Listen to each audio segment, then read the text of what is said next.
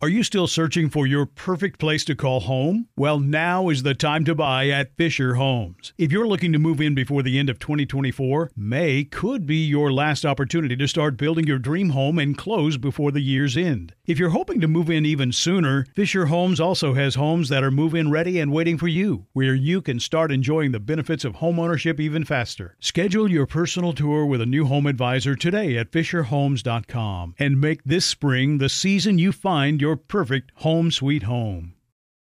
We went from normal life, healthy child to acute lymphoblastic leukemia or B cell ALL. The St. Jude team came up to get CJ via ambulance. Shortly after that, I noticed a rainbow. It meant that there was hope. We were driving into hope. To have hope is to have your child healthy, and we have that because of St. Jude. You can help kids fight childhood cancer. Please become a St. Jude Partner in Hope today by visiting musicgives.org.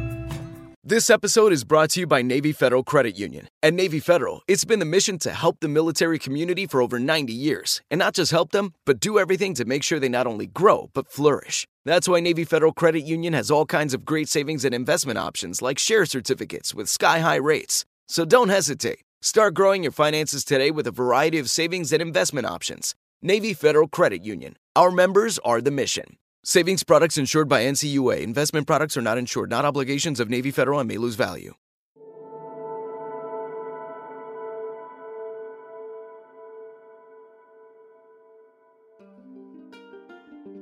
When I go in, this doctor, he's standing there and he says, Okay, we need you to do so many squats.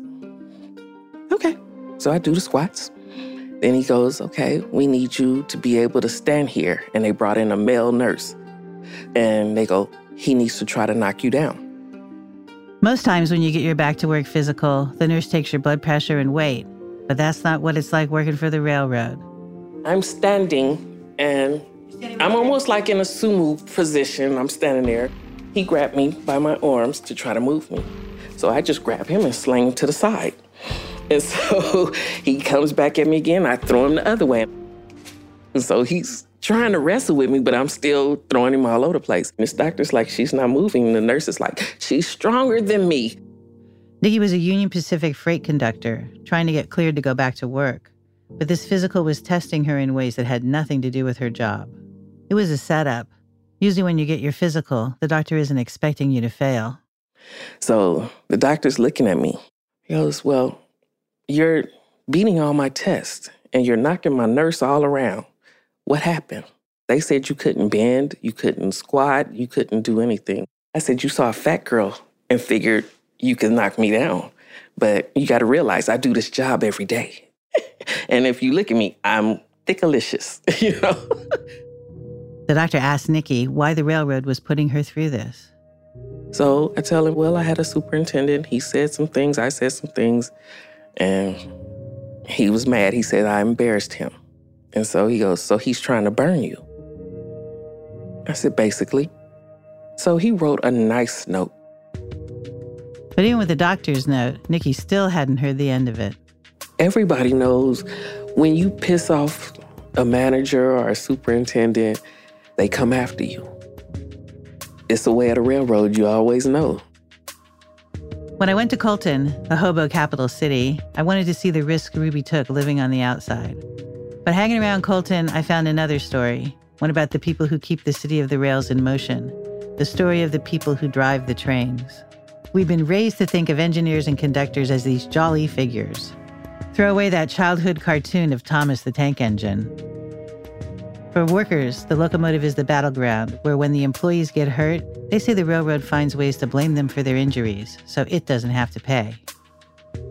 Plus, now after the East Palestine derailment in February, the issue of how the trains run and who runs them seems more important than ever. And the perfect place to examine this age old conflict is a case made by one thickalicious train conductor. Settle in for Nickie Jackson versus Union Pacific, a tale of train yard bullying you'll not soon forget.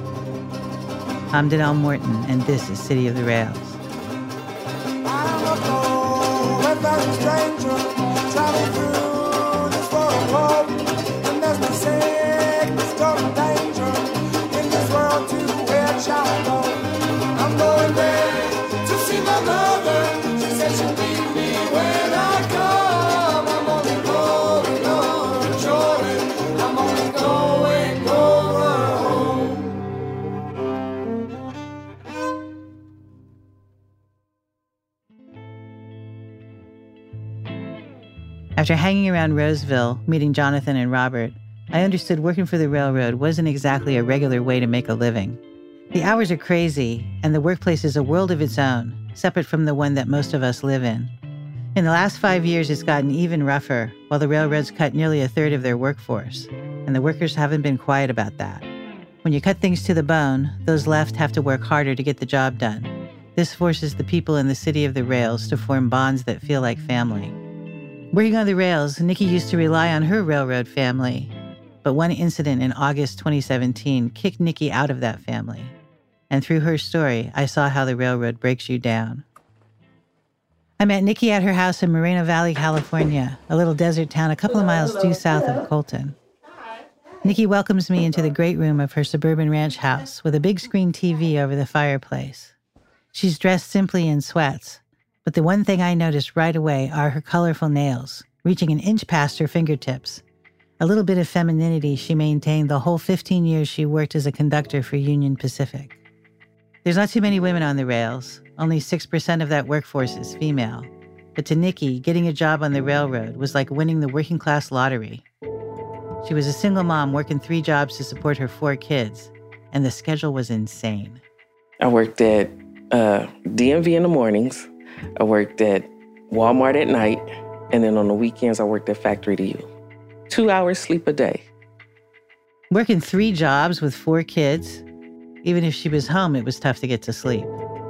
So when Nickie heard about the railroad's benefits, she wanted that job. At the railroad, there's great health care and a retirement system separate from and much better than Social Security. And as a conductor, Nickie would still have to work long hours, but she'd have much better money and federally guaranteed sleep. Congress governs railroad workers' hours and mandates they get 10 hours rest between shifts. And here it is now. You guys are going to give me 10 hours at least? You got me. This is a big step up. Sure, this would be a hard job, but getting hired onto the railroad was a lifeline for her family, and the salary would be enough to move them directly into the middle class. And I made more money. They said I would only start with 60, still made 90. And over time, I made 100,000. But it was a challenge from the start. The railroad wastes no time explaining what work will be like. Early in the screening process to become a conductor, the teachers describe how much time you'll be away from home. Then the teacher gives the prospective employees half an hour to call their families and advises that if their partners don't support this demanding schedule, they shouldn't come back. Most times, fewer than half the class returns. Richard Acuna, a retired yardmaster in Colton, told me what he used to say when he greeted new employees. Whenever we have, I have a new guy with me. It's when I was on the ground. I'd always tell him, you know, welcome, welcome to the family. You're going to see me as much as you're going to see your family, and you may see me more. And they look at you and they say, nah. Oh, yeah. You see him five or 10 years later, and they look at me, and I still remember that, Richard. I still remember that. when I heard about this, I thought about how hobos and the people who work on the railroad are walled off from the rest of the world in the city of the rails. Even though workers get paid well, their lives are dominated by the rails. Taking this job cuts them off from the rhythms of daily life and bonds them to each other, just like hobos and their road families. So Nickie knew what bargain she was making when she decided to join the railroad family. But this was only the beginning. Those who make it through that initial shock stay in a hotel for several weeks to get trained and to take a test to qualify to start working in the yard. But during those three weeks, Nickie endured a lot of petty harassment. And I get to the hotel to get my room, and my hotel reservation's been canceled. Someone stole her training manuals. They give us our books and everything. Come back, I don't have any books. They even gave her broken equipment to train with. These annoyances were meant to drive her away. Ain't that typical girl? I said, I'm not a pushover. Never have been, I never will be. So Nickie kept cool. Like railroad women before her, Nickie had a high heels to combat boots moment in committing to a life on the rails. Nickie's came when an instructor went after her for something very precious and highly personal. He goes, Well, you can't work here because you have fingernails. So I reached in my purse, pulled out my clippers, and I cut them off. I said, These are mine, love. They will grow back. So everybody's like, Oh. The rails take a lot from you, but Nickie wanted this job, and she decided she'd tough it out. After a few months on the job, Nickie made friends with her coworkers. It's 12 hours. You're just sitting there in darkness, looking at the stars. So you have to stay awake. You hope you have an engineer that you can get along with, and you guys just talking and talking. Basically, I'm sitting there and calling out signals for the most part. So you sit there, green signal, yellow signal, red signal. Just make sure he's stopped and he's awake. During these long nights in the cab, she found out which of her coworkers would be her railroad family. The guys, you know, once you got to know them, you got to know their families, you got to hang out with them. Our kids was growing up together. We got to do things together. From day one, Nickie was living her life on railroad time. Most days, Nickie worked a 12 hour shift, and sometimes those routes had her staying overnight in a hotel far from home. One thing I found interesting the railroaders don't call their work a shift, they call it a tour of duty like the military. Because a lot of the culture of the railroad comes from its beginnings when it was one of the first corporations formed after the Civil War. Officers and troops from both sides of the conflict got hired on the railroad and shaped the culture and the hierarchy. This is the kind of thing new hires find out when they start to work that the rails have a strict command and control structure that demands employees follow orders and doesn't really tolerate sassing back. Working her tour of duty in the cab of the engine, Nickie also learned by word of mouth that if you get injured, it's best not to tell the bosses if you can tough it out. She heard plenty of examples of her coworkers getting fired for reporting an injury, and the practice of covering those up is a tradition as long as the rails themselves. But when Nickie got injured in the train yard a few years after she'd been hired, there was no way she could just tough this one out. Nickie was in Southern California next to the port of Long Beach in the Dolores Yard. And it was right before Christmas and New Year's. And so we're all, oh, Merry Christmas. See you next year. Hugs and kisses. I get to the rear, step out. So I'm standing there and I'm waving goodbye, and the ground starts to shake. And as it's shaking, it's collapsing, and it was like quicksand. And I started to spin, and I'm going down, and I'm screaming. Well, I got stuck. I wind up hitting it at my butt. That's how deep in you were? You're like two feet, three feet? Well, still never felt the bottom. My right leg was stuck and I couldn't move it. And my other leg is dangling. And the driver had called management and he's screaming, The conductor's down. And we're all panicking. Satan tried to take me alive, but he underestimated. I got a big butt. Nickie thinks it's funny now, but it was a serious injury. The manager came to extract Nickie from the hole, but he didn't call an ambulance. The manager, he just threw me in his truck and he drove me to the hospital. So Nickie's ankle was swollen and bleeding. She'd torn a ligament at the top of her foot and she couldn't stand. Her manager was panicking and UP was vulnerable to a very expensive lawsuit. So the system to suppress injuries kicked in. The injured worker is supposed to report the injury, and the manager carried those forms with him. But instead of letting Nickie fill it out, he got a pen and started to write it for her. While we were there at the hospital, they wrote the statements for me. And when the boss writes the report, it sounds different than if the employee had written it. Everyone in this yard in LA knew the ground was weak where Nickie was standing, but somehow that didn't make it into the report, at least not into the manager's version. They knew about that hole. You was just the one that stood on it and it gave away. Jeff Dingwall, Nickie's attorney, handles a lot of these cases. The railroad would send out, you know, some manager to maybe even go into the treatment room with them, guiding the employee on what to say to the doctor. They would take additional statements from the employee while they were in the emergency room, sometimes under pain medication. And then what they would try to do is get these statements to not match up. Imagine that. You get injured on the job, and the manager comes with you to the hospital.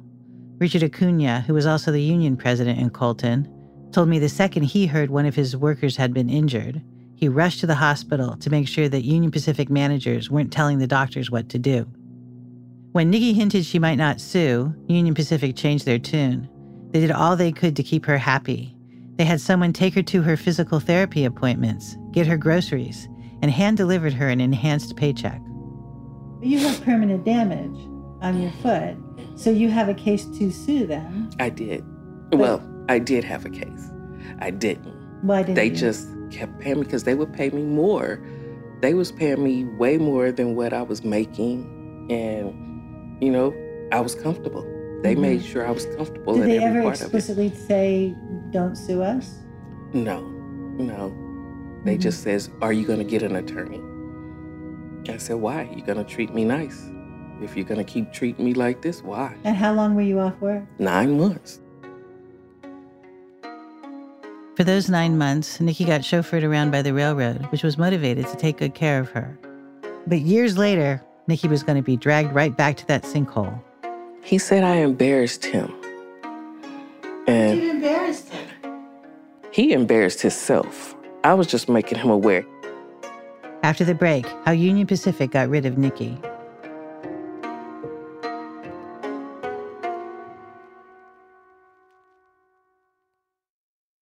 Are you still searching for your perfect place to call home? Well, now is the time to buy at Fisher Homes. If you're looking to move in before the end of 2024, May could be your last opportunity to start building your dream home and close before the year's end. If you're hoping to move in even sooner, Fisher Homes also has homes that are move in ready and waiting for you, where you can start enjoying the benefits of homeownership even faster. Schedule your personal tour with a new home advisor today at FisherHomes.com and make this spring the season you find your perfect home sweet home. We went from normal life, healthy child to acute lymphoblastic leukemia or B cell ALL. The St. Jude team came up to get CJ via ambulance. Shortly after that, I noticed a rainbow. It meant that there was hope. We were driving into hope. To have hope is to have your child healthy, and we have that because of St. Jude. You can help kids fight childhood cancer. Please become a St. Jude Partner in Hope today by visiting musicgives.org. Had enough of those supplements that leave you feeling nothing? Cymbiotika is your solution to great tasting, all natural supplements that actually work. Crafted with premium plant based ingredients, their products have no seed oils, fillers, or artificial nonsense. It's just pure goodness in every pouch. Try them out and actually feel the difference today. Visit cymbiotika.com and use code IHEART for 15% off plus free shipping on your subscription order. Again, that's 15% off plus free shipping on your subscription order. Go to cymbiotika.com. That's C Y M B I O T I K A.com.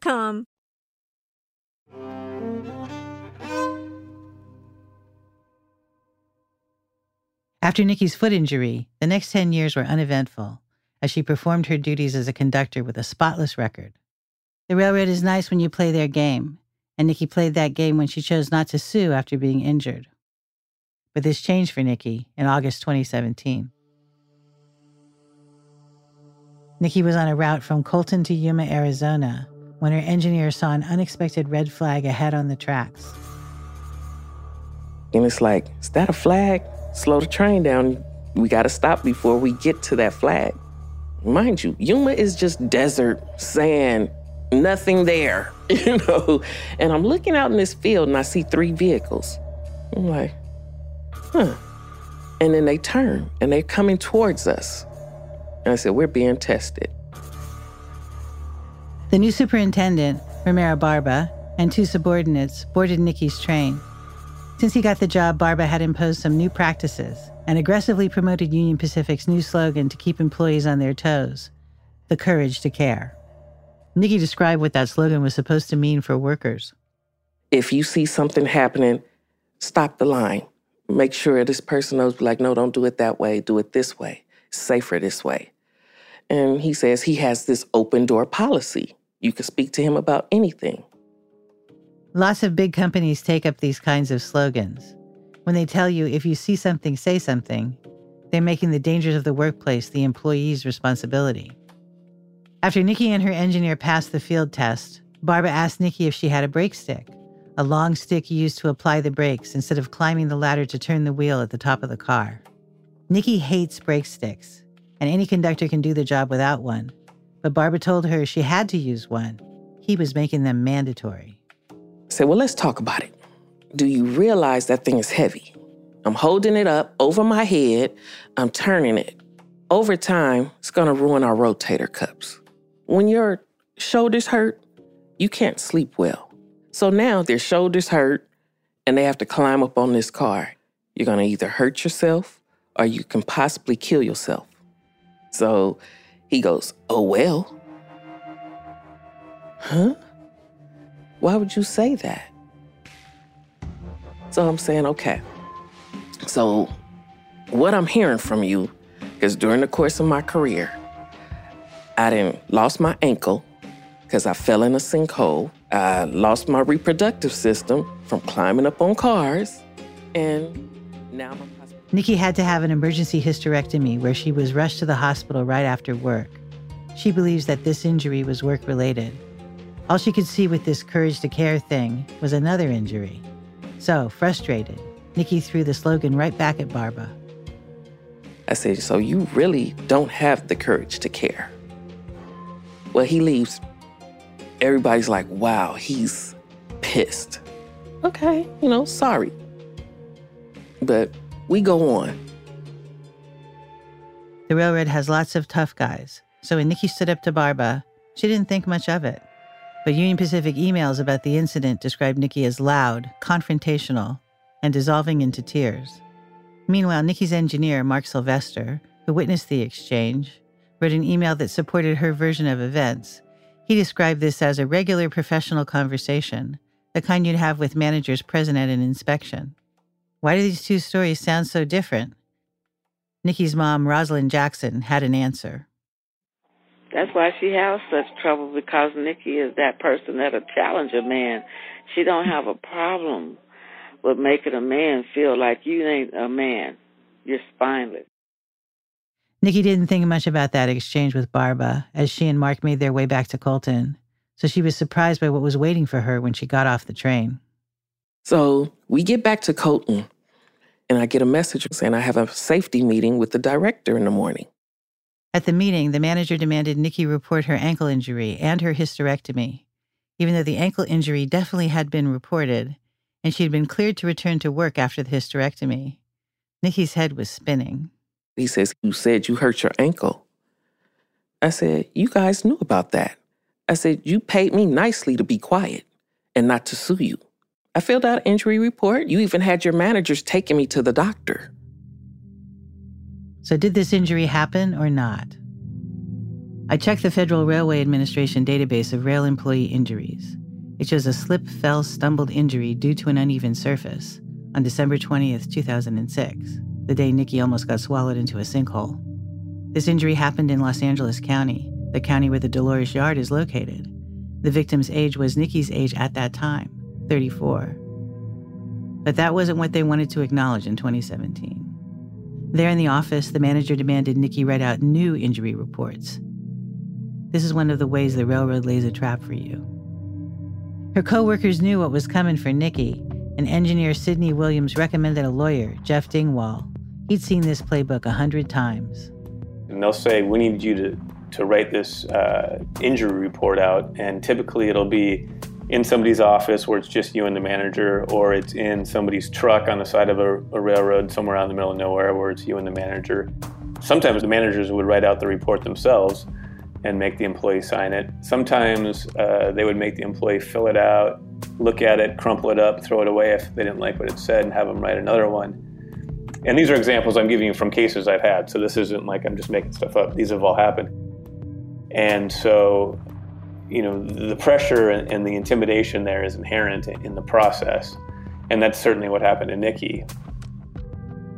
I heard lots of stories like the one that Jeff described of the manager standing over the employee in a conference room as he writes out a statement, ordering him to start again and again until he gets it right.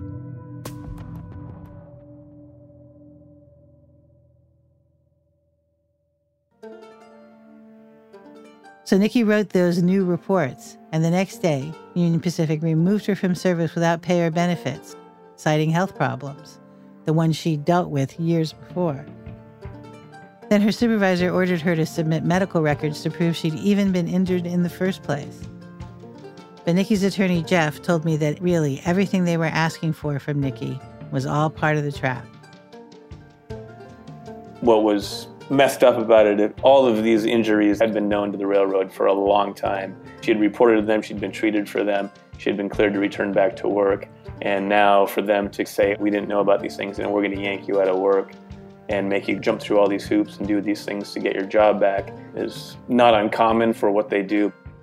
But that's kind of what led to her lawsuit being filed. This time, Nickie was off work for four months, and those months were nothing like the last time. She was not being delivered groceries or paid extra by the railroad. She wasn't being paid at all. While Nickie was out of work, it was her railroad family that took care of her, those same railroaders she had vacationed with. They started coming by to check in on Nickie. I mean, it was it was like a blessed feeling because a lot of them came and they gave me money to pay my bills and it was like I got friends, you know. They came by all the time and so I was never lonely, I was never upset. They would take me out and I appreciated them. But after four months home, getting deeper in debt, Nickie was eager to get back on the job. After persuading her doctor to turn over all her records, Nickie returned to work in January 2018. But from that moment forward, her work life was hell. Before she was allowed to start her first shift, she had to complete that ridiculous physical where she found herself sumo wrestling a nurse. Fitness for duty test. They will send them off to their own kind of hand selected doctor and have them do a, a physical exam. In this case, she passed with flying colors.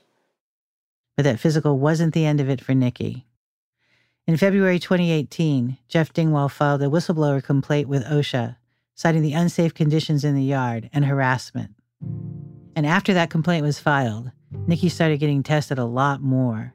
He had managers testing me all day, every day. Any day I went to work, I got tested. Nickie's friend Sydney Williams, now a retired engineer, remembered when Nickie had a target on her back. And he remembers Romero Barba. She was on their radar. More than likely, she got tested more. Nickie carries herself in a way that um, they don't like the alpha male, black or female. He went beyond the call of duty to do what they demanded that he do to go after certain people they didn't like. They didn't like Nickie. Every time Nickie got tested, it slowed down the train leaving or getting home. It got to the point a lot of people didn't want to work with me because they're like, we're going to be tested. I don't feel like dealing with this today. And, you know, so people would be nervous to ride with me. I mean, of course, you want the railroad workers to be tested to make sure they're doing everything according to the rules of safety. They're driving these huge beasts, and a lot can go wrong. Like Carrie Westcott said, you can't be distracted working on the railroad, and you can't be nodding off driving the train. But that wasn't what happened to Nickie. They were scrutinizing her extra hard, trying to catch her making even the tiniest mistake. They tested her arm strength. They asked her to tie the brakes, but gave her a broken brake stick. They even made her run on the treadmill. We're not allowed to run because we are on ballast. The ballast is big rocks, so you're gonna fall. You don't wanna fall under a moving train or on the train. If they catch you running, you get rode up. So I'm like, I'm not supposed to run. And they go, You have to run for nine minutes. All I could see was myself flying off of this treadmill into the wall. Nickie passed that test, but wow, this testing was something else. The crazy thing is, it's not unique to Nickie. Labor organizer and railroad engineer Ron Kaminkow listed some of the things that railroad managers could get you on. There's a million things. Oh, you weren't wearing earplugs. You didn't have your safety glasses on. Your boot didn't have a three quarter inch heel. This wasn't tucked in. You were wearing a tank top instead of a, you know, a, a, shirt with sleeves. You didn't have lace up boots. You had uh, slip on boots, like motorcycle boots. I'm just going through a lot of things in my brain over the last 25 years that I or others have been accused of. And so it's very, very easy to fire almost anybody on the railroad. That's one of the additional stresses uh, that we put up with. But of all of these tests she endured, the story that stuck with me most was when they made Nickie walk a mile on the ballast in the desert. It was 100 degrees. The bosses were walking on the road watching Nickie, who had to walk on the unsteady rocks by the tracks. So I'm like, how many times do I have to prove myself? And the whole time Nickie was walking, The managers were taunting her, trying to tempt her to stop just for a moment so she would fail. And then one of the managers said, Nickie, would you like a water? I just look at him as I'm walking. Are you serious? You already told me if I stop for any reason, I am disqualified. Why would you do that? He, well, you look thirsty. Right. Okay, when we finish the mile, have my water ready. This is a scene I couldn't get over when I thought about it later. Here, these hostile managers have trumped up this test that they make sure takes place in scorching heat so they can mock her and try to make her fail. So I sped up and I walked faster. I finished my mile and I'm standing there waiting on them. Day after day, Nickie passed all their tests, but she knew this wasn't the end. Like her mom said, every time she entered the yard, they were watching her. Every time you turn around, this guy was steady following her. You know, get her in trouble, or people that's around her get them in trouble. If she seemed like she was being too nice to somebody, then that person became a target.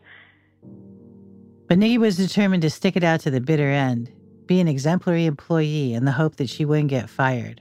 She loved her job and she was good at it. But as her mom said, there was something more to it. She took more than I would have took, I tell you that. But she needed her job, you know. She was basically a single parent. After more than a year of constant surprise testing, drug testing, and scrutinizing her paperwork, Nickie did what the bosses had been waiting for ever since she taunted Barba about his courage to care. Nickie made a mistake, one that wasn't uncommon on the railroad and sometimes results in a suspension. She was setting out a car, railroad terminology for separating a car from the rest of the train for a customer, when the car got loose and smashed into the wall of a factory. It was like, look, this car just got away. What do you want us to do? The managers that came in are the managers that's targeting me with the superintendent. I'm like, great. Well, I guess I'm on vacation. Nickie assumed she'd be pulled off work for a few weeks, but it wasn't a vacation. Nickie got fired. Jeff Dingwall still remembers Nickie calling to tell him he was astonished that the railroad would take it this far. I called her and she had told me what was happening. And from a legal perspective, you know, too, I'm thinking to myself, who the hell are the idiot lawyers at the company that are like signing off on this? So I'm getting ticked off at my own profession. Somebody's got to like have a level head and, and, do the you know right thing here. And so I fired off an email to their lawyer and I said, "This is a bad idea. You know, you don't want to fire somebody who's already got a retaliation suit against you." And the response was essentially like, "Yep, this is what we're doing. We're going forward with it." And it was just like that matter of fact and that simple. In response, Nickie sued Union Pacific for wrongful termination and harassment, a case that took two years. So all of a sudden, the upside of Richard Acuna's statement circles back to Nickie. They were her family. They were the only people who could understand what she was going through, and they showed up to support her. But that railroad family would have to put their jobs at risk to testify in support of Nickie. They'd need to take a day off work without pay and talk about how brutal and vengeful their bosses were then go back to work under those same bosses. And it was like, I gotta be sneaky. I gotta ask my friends, put their jobs on the line. And it just got to the point I was like, these people don't need to sacrifice like I did, you know. So it, I had to stop, you know. It was like, fine, I'll settle with you. You know, I'll settle. You wanted me. I'm gone. I will agree. Pay me this amount and we're fine. And that's what we did. It was like, I'll walk away. They ground Nickie down, and she settled for less than she thought the case was worth because she didn't want to put her friends, her railroad family, through this trial. So in the end, the railroad won, like it always does. They paid her something, and now she's gone. That's the system, and it still works. We reached out to Union Pacific for comment, they replied, While we disagree with Ms. Jackson's rendition of the facts of the case, Union Pacific does not comment on settled cases due to the confidential nature of the settlements. So after 15 years on the railroad, Nickie took the settlement, but she's still trying to find work so she can get her full railroad pension. To do this, she's traveled to Oregon and to Mississippi, taking three month shifts working for smaller railroads, bit by bit trying to stitch together enough months to build up the five years she needs. This meant being away from home for stretches of time, but she, and as it turns out, a lot of other former railroad employees, are on the same circuit. Oregon, it, it was the same as anywhere else. I got along with the guys, with my crew. And on our days off, we still hung out. We went to the rivers and we went hiking. And being that all of us had came from Union Pacific, we really bonded. oh, so these were a lot of other guys who were taking these three month gigs? Yes, it's a lot of us. And everywhere you go, I ran into the people that came out of Colton. The thing is, like Jeff said, these stories are far from rare. After the break, what that means for the rest of us.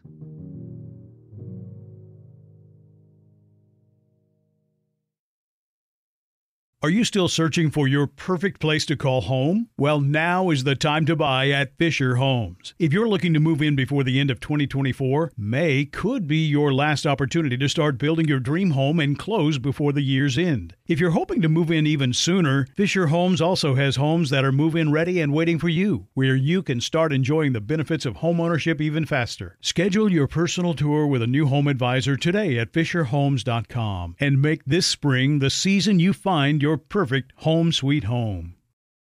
We went from normal life, healthy child to acute lymphoblastic leukemia or B cell ALL. The St. Jude team came up to get CJ via ambulance. Shortly after that, I noticed a rainbow. It meant that there was hope. We were driving into hope. To have hope is to have your child healthy, and we have that because of St. Jude. You can help kids fight childhood cancer. Please become a St. Jude Partner in Hope today by visiting musicgives.org. Had enough of those supplements that leave you feeling nothing? Cymbiotika is your solution to great tasting, all natural supplements that actually work. Crafted with premium plant based ingredients, their products have no seed oils, fillers, or toxins. Try them out and actually feel the difference today. Visit Cymbiotika.com and use code IHEART for 15% off plus free shipping on your subscription order. Again, that's 15% off plus free shipping on your subscription order. Go to Cymbiotika.com, C Y M B I O T I K A.com.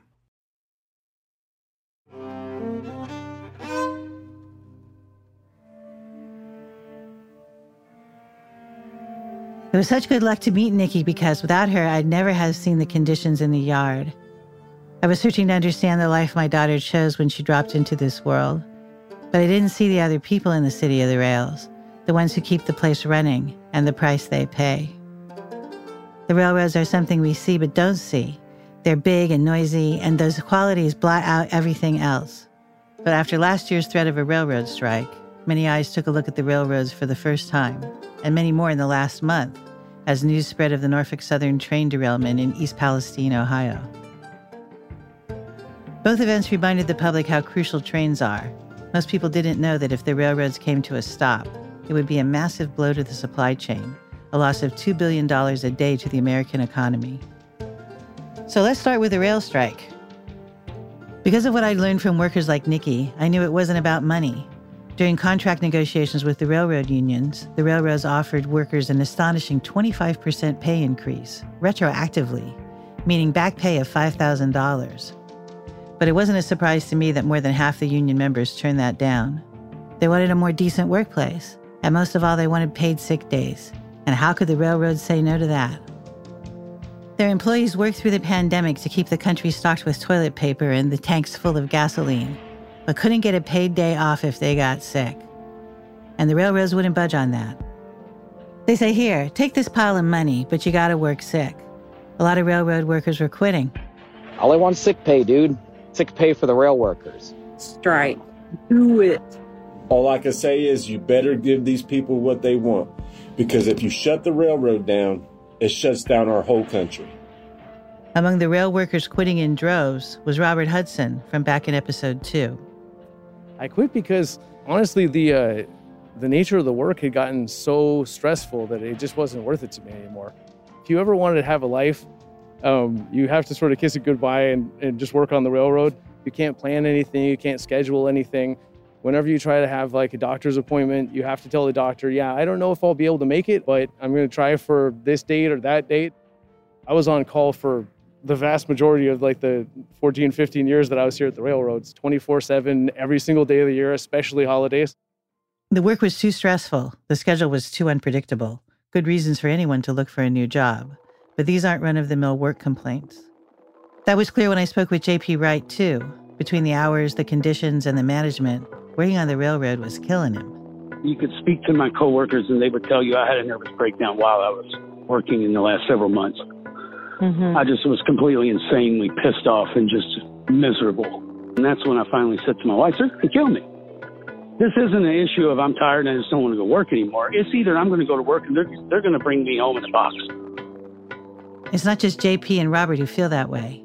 It used to be that this was a job handed from one generation to the next, but no longer, because the railroad takes too much away. When I hired in, nobody quit the railroad.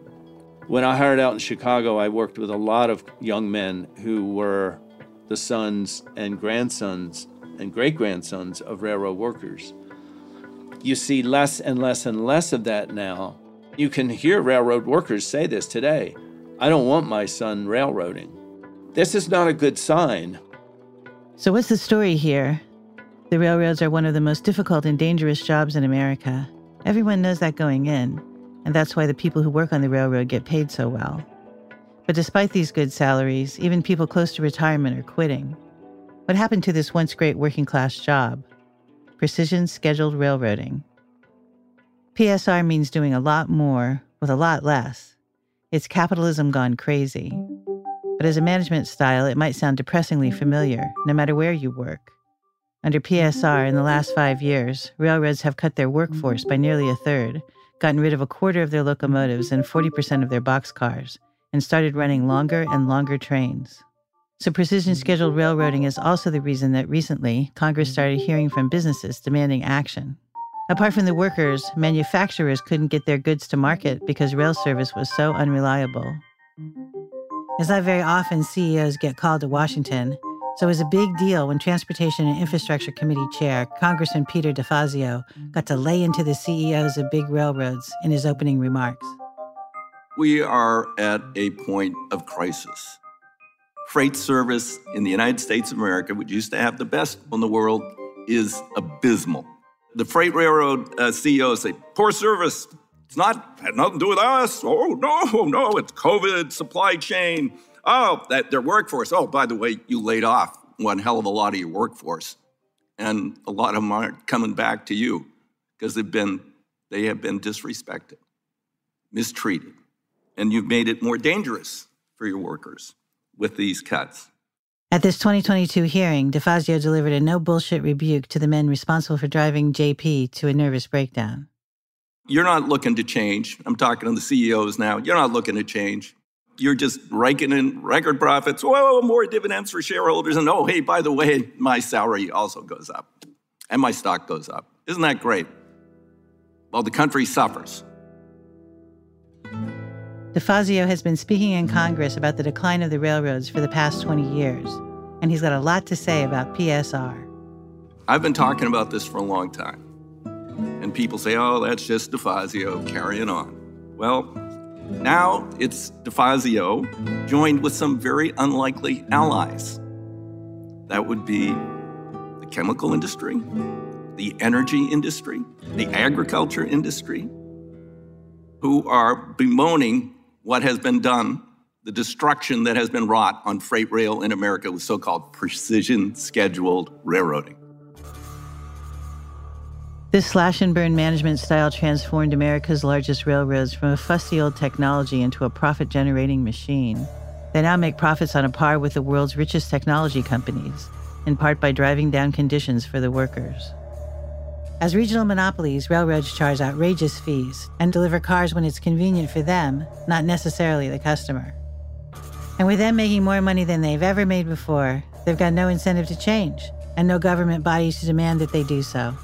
And when workers tried to strike, the government wouldn't let them. So just in case you were wondering, Mm-hmm. you know, if we were, if the supply chain uh, issues were going to get any better, they're not. Uh, he's the chairperson. Right now, President Biden is asking Congress to intervene to avert a potential rail strike before The Christmas. extraordinary level of corporate greed in America, there is no better example than what is taking place in the rail industry today. Most of 2022, there was a rumble about a coming rail strike. The railroads and the 14 unions were at a stalemate. 10 of those unions ratified the contract by thin margins, but the four largest unions rejected it. Those four unions threatened to strike. If they did, the others wouldn't cross the picket line, meaning the whole rail network would come to a standstill. More goods stalled at port, grain growing musty in silos, chemicals piling up at refineries. That's when Congress stepped in to force the workers to accept a contract, and it's illegal for them to strike. Even President Biden, who famously commuted to the Senate daily on an Amtrak train and reminds everyone of his support of the unions, backed the legislation to make the strike illegal. As his press secretary, Karine Jean Pierre, said, The president, of course, supports, he supports paid sick leave uh, for all Americans and for including uh, rail workers. But he does not support any bill or amendment that will delay bill that's getting to his desk by Saturday. Those who give up so much to work on the railroad, give up holidays with their kids, push through injuries and hazardous conditions, deal with test upon test from their superiors, those people were not even worth considering when a profit was to be made. And Biden would be dragged by business and political opponents if the railroads went on strike. So I guess sick days can wait, at least for the employees who drive the train. In the last few weeks, many of the big railroads have agreed to offer sick days to the craft unions, like the workers who inspect the cars or lay the tracks. By cutting back the staff so dramatically, the railroads need to hire a lot of people, and Union Pacific offering a $35,000 hiring bonus has started to work. The number of people working on the railroad increased by 6% in January, but they still have to deal with the fact that working for the railroad now has a terrible reputation. Go take a look at Glassdoor. It gave UP a 2.1 employer rating. As one railroader wrote, pros, great pay, fun, and exciting. Cons, management is cutthroat, looking for a reason to fire anyone. I promise, I did not get Ron Kaminkow to write that review. He's the veteran railroader who characterizes the worker management relationship with those three little words. They hate us. Nobody treats other human beings in the way that we are being treated unless they actually hate us. They really do hate us. They're spying on us, they're harassing us, they're threatening us, they're disciplining us, they're talking down to us, they're being condescending. They're, they're like a malicious overlord who lacks any sort of basic respect for us as a worker and as a human being. And combine that atmosphere with this constant work, constant fatigue, constantly being away from home. Throw in the attendance policy where you can't even get away from this to get some respite and some rest and some time off the job. And you can quickly understand how this is becoming an untenable situation for numerous engineers and conductors in this country. Of course, this is much bigger than the railroads. Like Robert Hudson said, they're the pulse of the economy. They keep the country moving. They've been doing it for 200 years. But what happens when that force begins to buckle under the weight of its own greed? You know, we have to have people run the railroad in this country. The wheels of industry could grind to a halt and we could have a national crisis on our hands. Trains are the most fuel efficient means of transportation known to humanity. Every American should really be concerned about this, not just railroad workers. But a lot of railroad workers are past caring. They're out, and so are a lot of other people. In the last few years, during the pandemic and past its peak, the country has experienced what the media calls the big quit. People like JP and Robert voluntarily quitting their jobs, saying, I'm working too hard, working too long hours. It's not going to get any better, and I've had it. Sort of sounds like Mike Brody in our first episode when he told me we're all just going around in circles. Could it be that the young hobos were onto something? What does your work mean to you? For many of the people working on the railroad, the trains mean a lot more than a paycheck. Talking to Nickie, I saw how the rails transformed her. They gave her a lifeline, a new kind of family, and boosted her to the middle class. But when we look at a train, We're not thinking about the workers. We're not thinking about the risks they take. We're not thinking about the power the train holds. We're not thinking about the power of the railroads. The reason Union Pacific can offer these huge hiring bonuses is that they're swimming in cash. 7 billion net last year.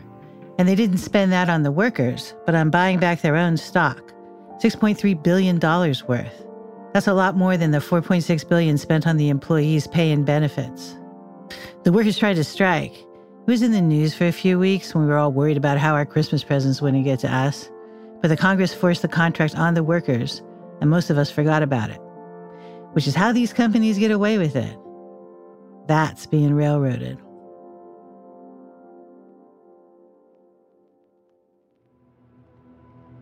People walk away from the railroad to take control of their lives again. Robert works at a cemetery now. JP moved to Austria. Travelers walk away too. Sometimes they're done for good, like Morgan, and sometimes they're back on the tracks after a stint, like Mike Brody. Would Ruby be home for good when she landed back here? It was in this context that I got the good news that Ruby was nearly home. Ruby and her boyfriend made it north to New York and visited her brother Ben. I'd heard from them when they were in Minneapolis, which has a big train hopping community. They spent a pleasant week there, then hopped the High Line, the transcontinental route that goes right past CC Ryder's trailer, on their way to Spokane. I was so happy to know about her progress, but I was also a little anxious. In a way, it was worse knowing what train she'd hopped. When I was ignorant of this, I thought less about it, but now I couldn't get her out of my mind, wondering if something might go wrong on her way home.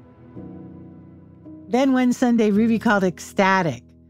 They were hitchhiking from Spokane to Washington with their dogs and got picked up by a pet loving worshiper of our Savior Jesus Christ, who was moved to give Ruby her car. She took them to the DMV and turned over her registration to Ruby, who called me as they were just about to hit the road in the Jesus Mobile and head south to San Francisco. The car was a 1985 Geo Metro covered in Jesus stickers. Ruby described putting her hair in pigtails and donning a dress so she'd look innocent if they got stopped by the cops. But the problem was her boyfriend, a rough guy covered in tattoos. Oh well, God might just be on their side. Jesus take the wheel. After all my worrying, wondering if one day I'd be going down some back alley or train yard to retrieve Ruby, I was just delighted by this image of her cruising back into the city with her two dogs and her hobo boyfriend and in the Jesus Metro. That woman, I wish I could kiss her. For me, this was a miracle. I knew I wasn't going to be Ruby's first stop back in town either. Likely I'd get another call once she got back, asking me to get coffee. I was looking forward to that. I also recognized by now I wouldn't be expected to offer an opinion about anything else unless asked. My approval was not part of the equation. And of course, my life had changed too. I'd pulled off Christmas at our home by the lake, but now here at the barn, I'd given away a lot of our old belongings. But she was coming home, and Ruby was already off the rails. So naturally, I thought my time in this world was coming to a close. Until we heard the news. A cadaver dog searches the remains of an abandoned New Orleans warehouse where a fire killed eight homeless people. We talked to two victims that escaped before the fire got to them. News of a fire in New Orleans spread quickly through the traveling community. A popular squad in the Ninth Ward had burned to the ground. Eight young riders had been lost in the flames in a warehouse right beside the railroad tracks. And while major outlets had picked up the story, it was only to mention that some homeless people had died in the fire. I knew there was a lot more to it than that. I wanted to tell the stories of the people who died in the fire. And there was still a lot that Ruby didn't want to tell me about the time she'd been away. Maybe in New Orleans, I could get those answers. There was a big room in the middle that had these huge doors that we'd all hang out on. And it was like right by the train yard. So it was like perfect I for could us. hear the trains in the background. So I'm like, Are you on a train? No, mom. Stop asking me questions. We had this like big that. party where like 60 or 70 people came because we were leaving. It was awesome. But then at that party, That's the thing, there's a lot of shadows in New Orleans. You know, it's a shadow town. That's part of its romance. Is all around the bright lights and carnival of the French Quarter on all sides of it are the shadows. Dark streets, empty buildings, open fields,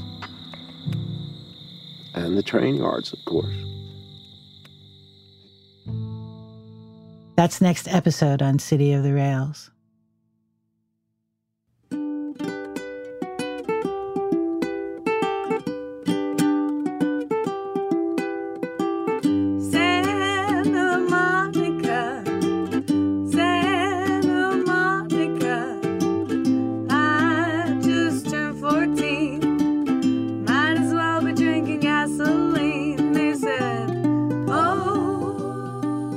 City of the Rails is hosted by me, Danelle Morton, and developed in partnership between Flipturn Studios and iHeart Podcasts. Want to give us a piece of your mind?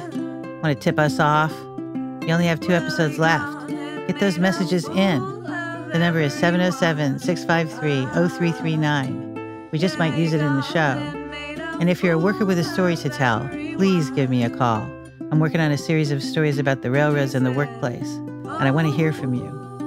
And if you want to follow along, find us on Instagram at FlipTurnPods. One day, I'll start posting at Danelle Ryder, too. At iHeart, our team is executive producer and showrunner Julian Weller. Our executive producer at FlipTurn is Mark Healy. Senior producer and editing master Abu Zafar. And of course, our ladies squad, Sheena Ozaki and Zoe Denkla. Plus, we have new recruits. Thank you to Trisha Mukherjee, Jackie Huntington, and Jessica Kreinchich for stepping in these last few weeks. With production support from Marcy DePina. Original music every episode by Aaron Kaufman. Our theme music is Wayfaring Stranger, performed by Profane Sass. Thanks to Scott Machad at Flail Records. Thanks Alex French, who pitched in while finishing up a show of his own, Let's Start a Coup. You can hear it wherever you're listening to this. Our logo is by Lucy Quintanilla and uses a photograph by Mike Brody. And at iHeart, thanks to Nikki Etor and Beth Ann Macaluso, and in this episode, Jason English, too. We'll be back next week in New Orleans on City of the Rails.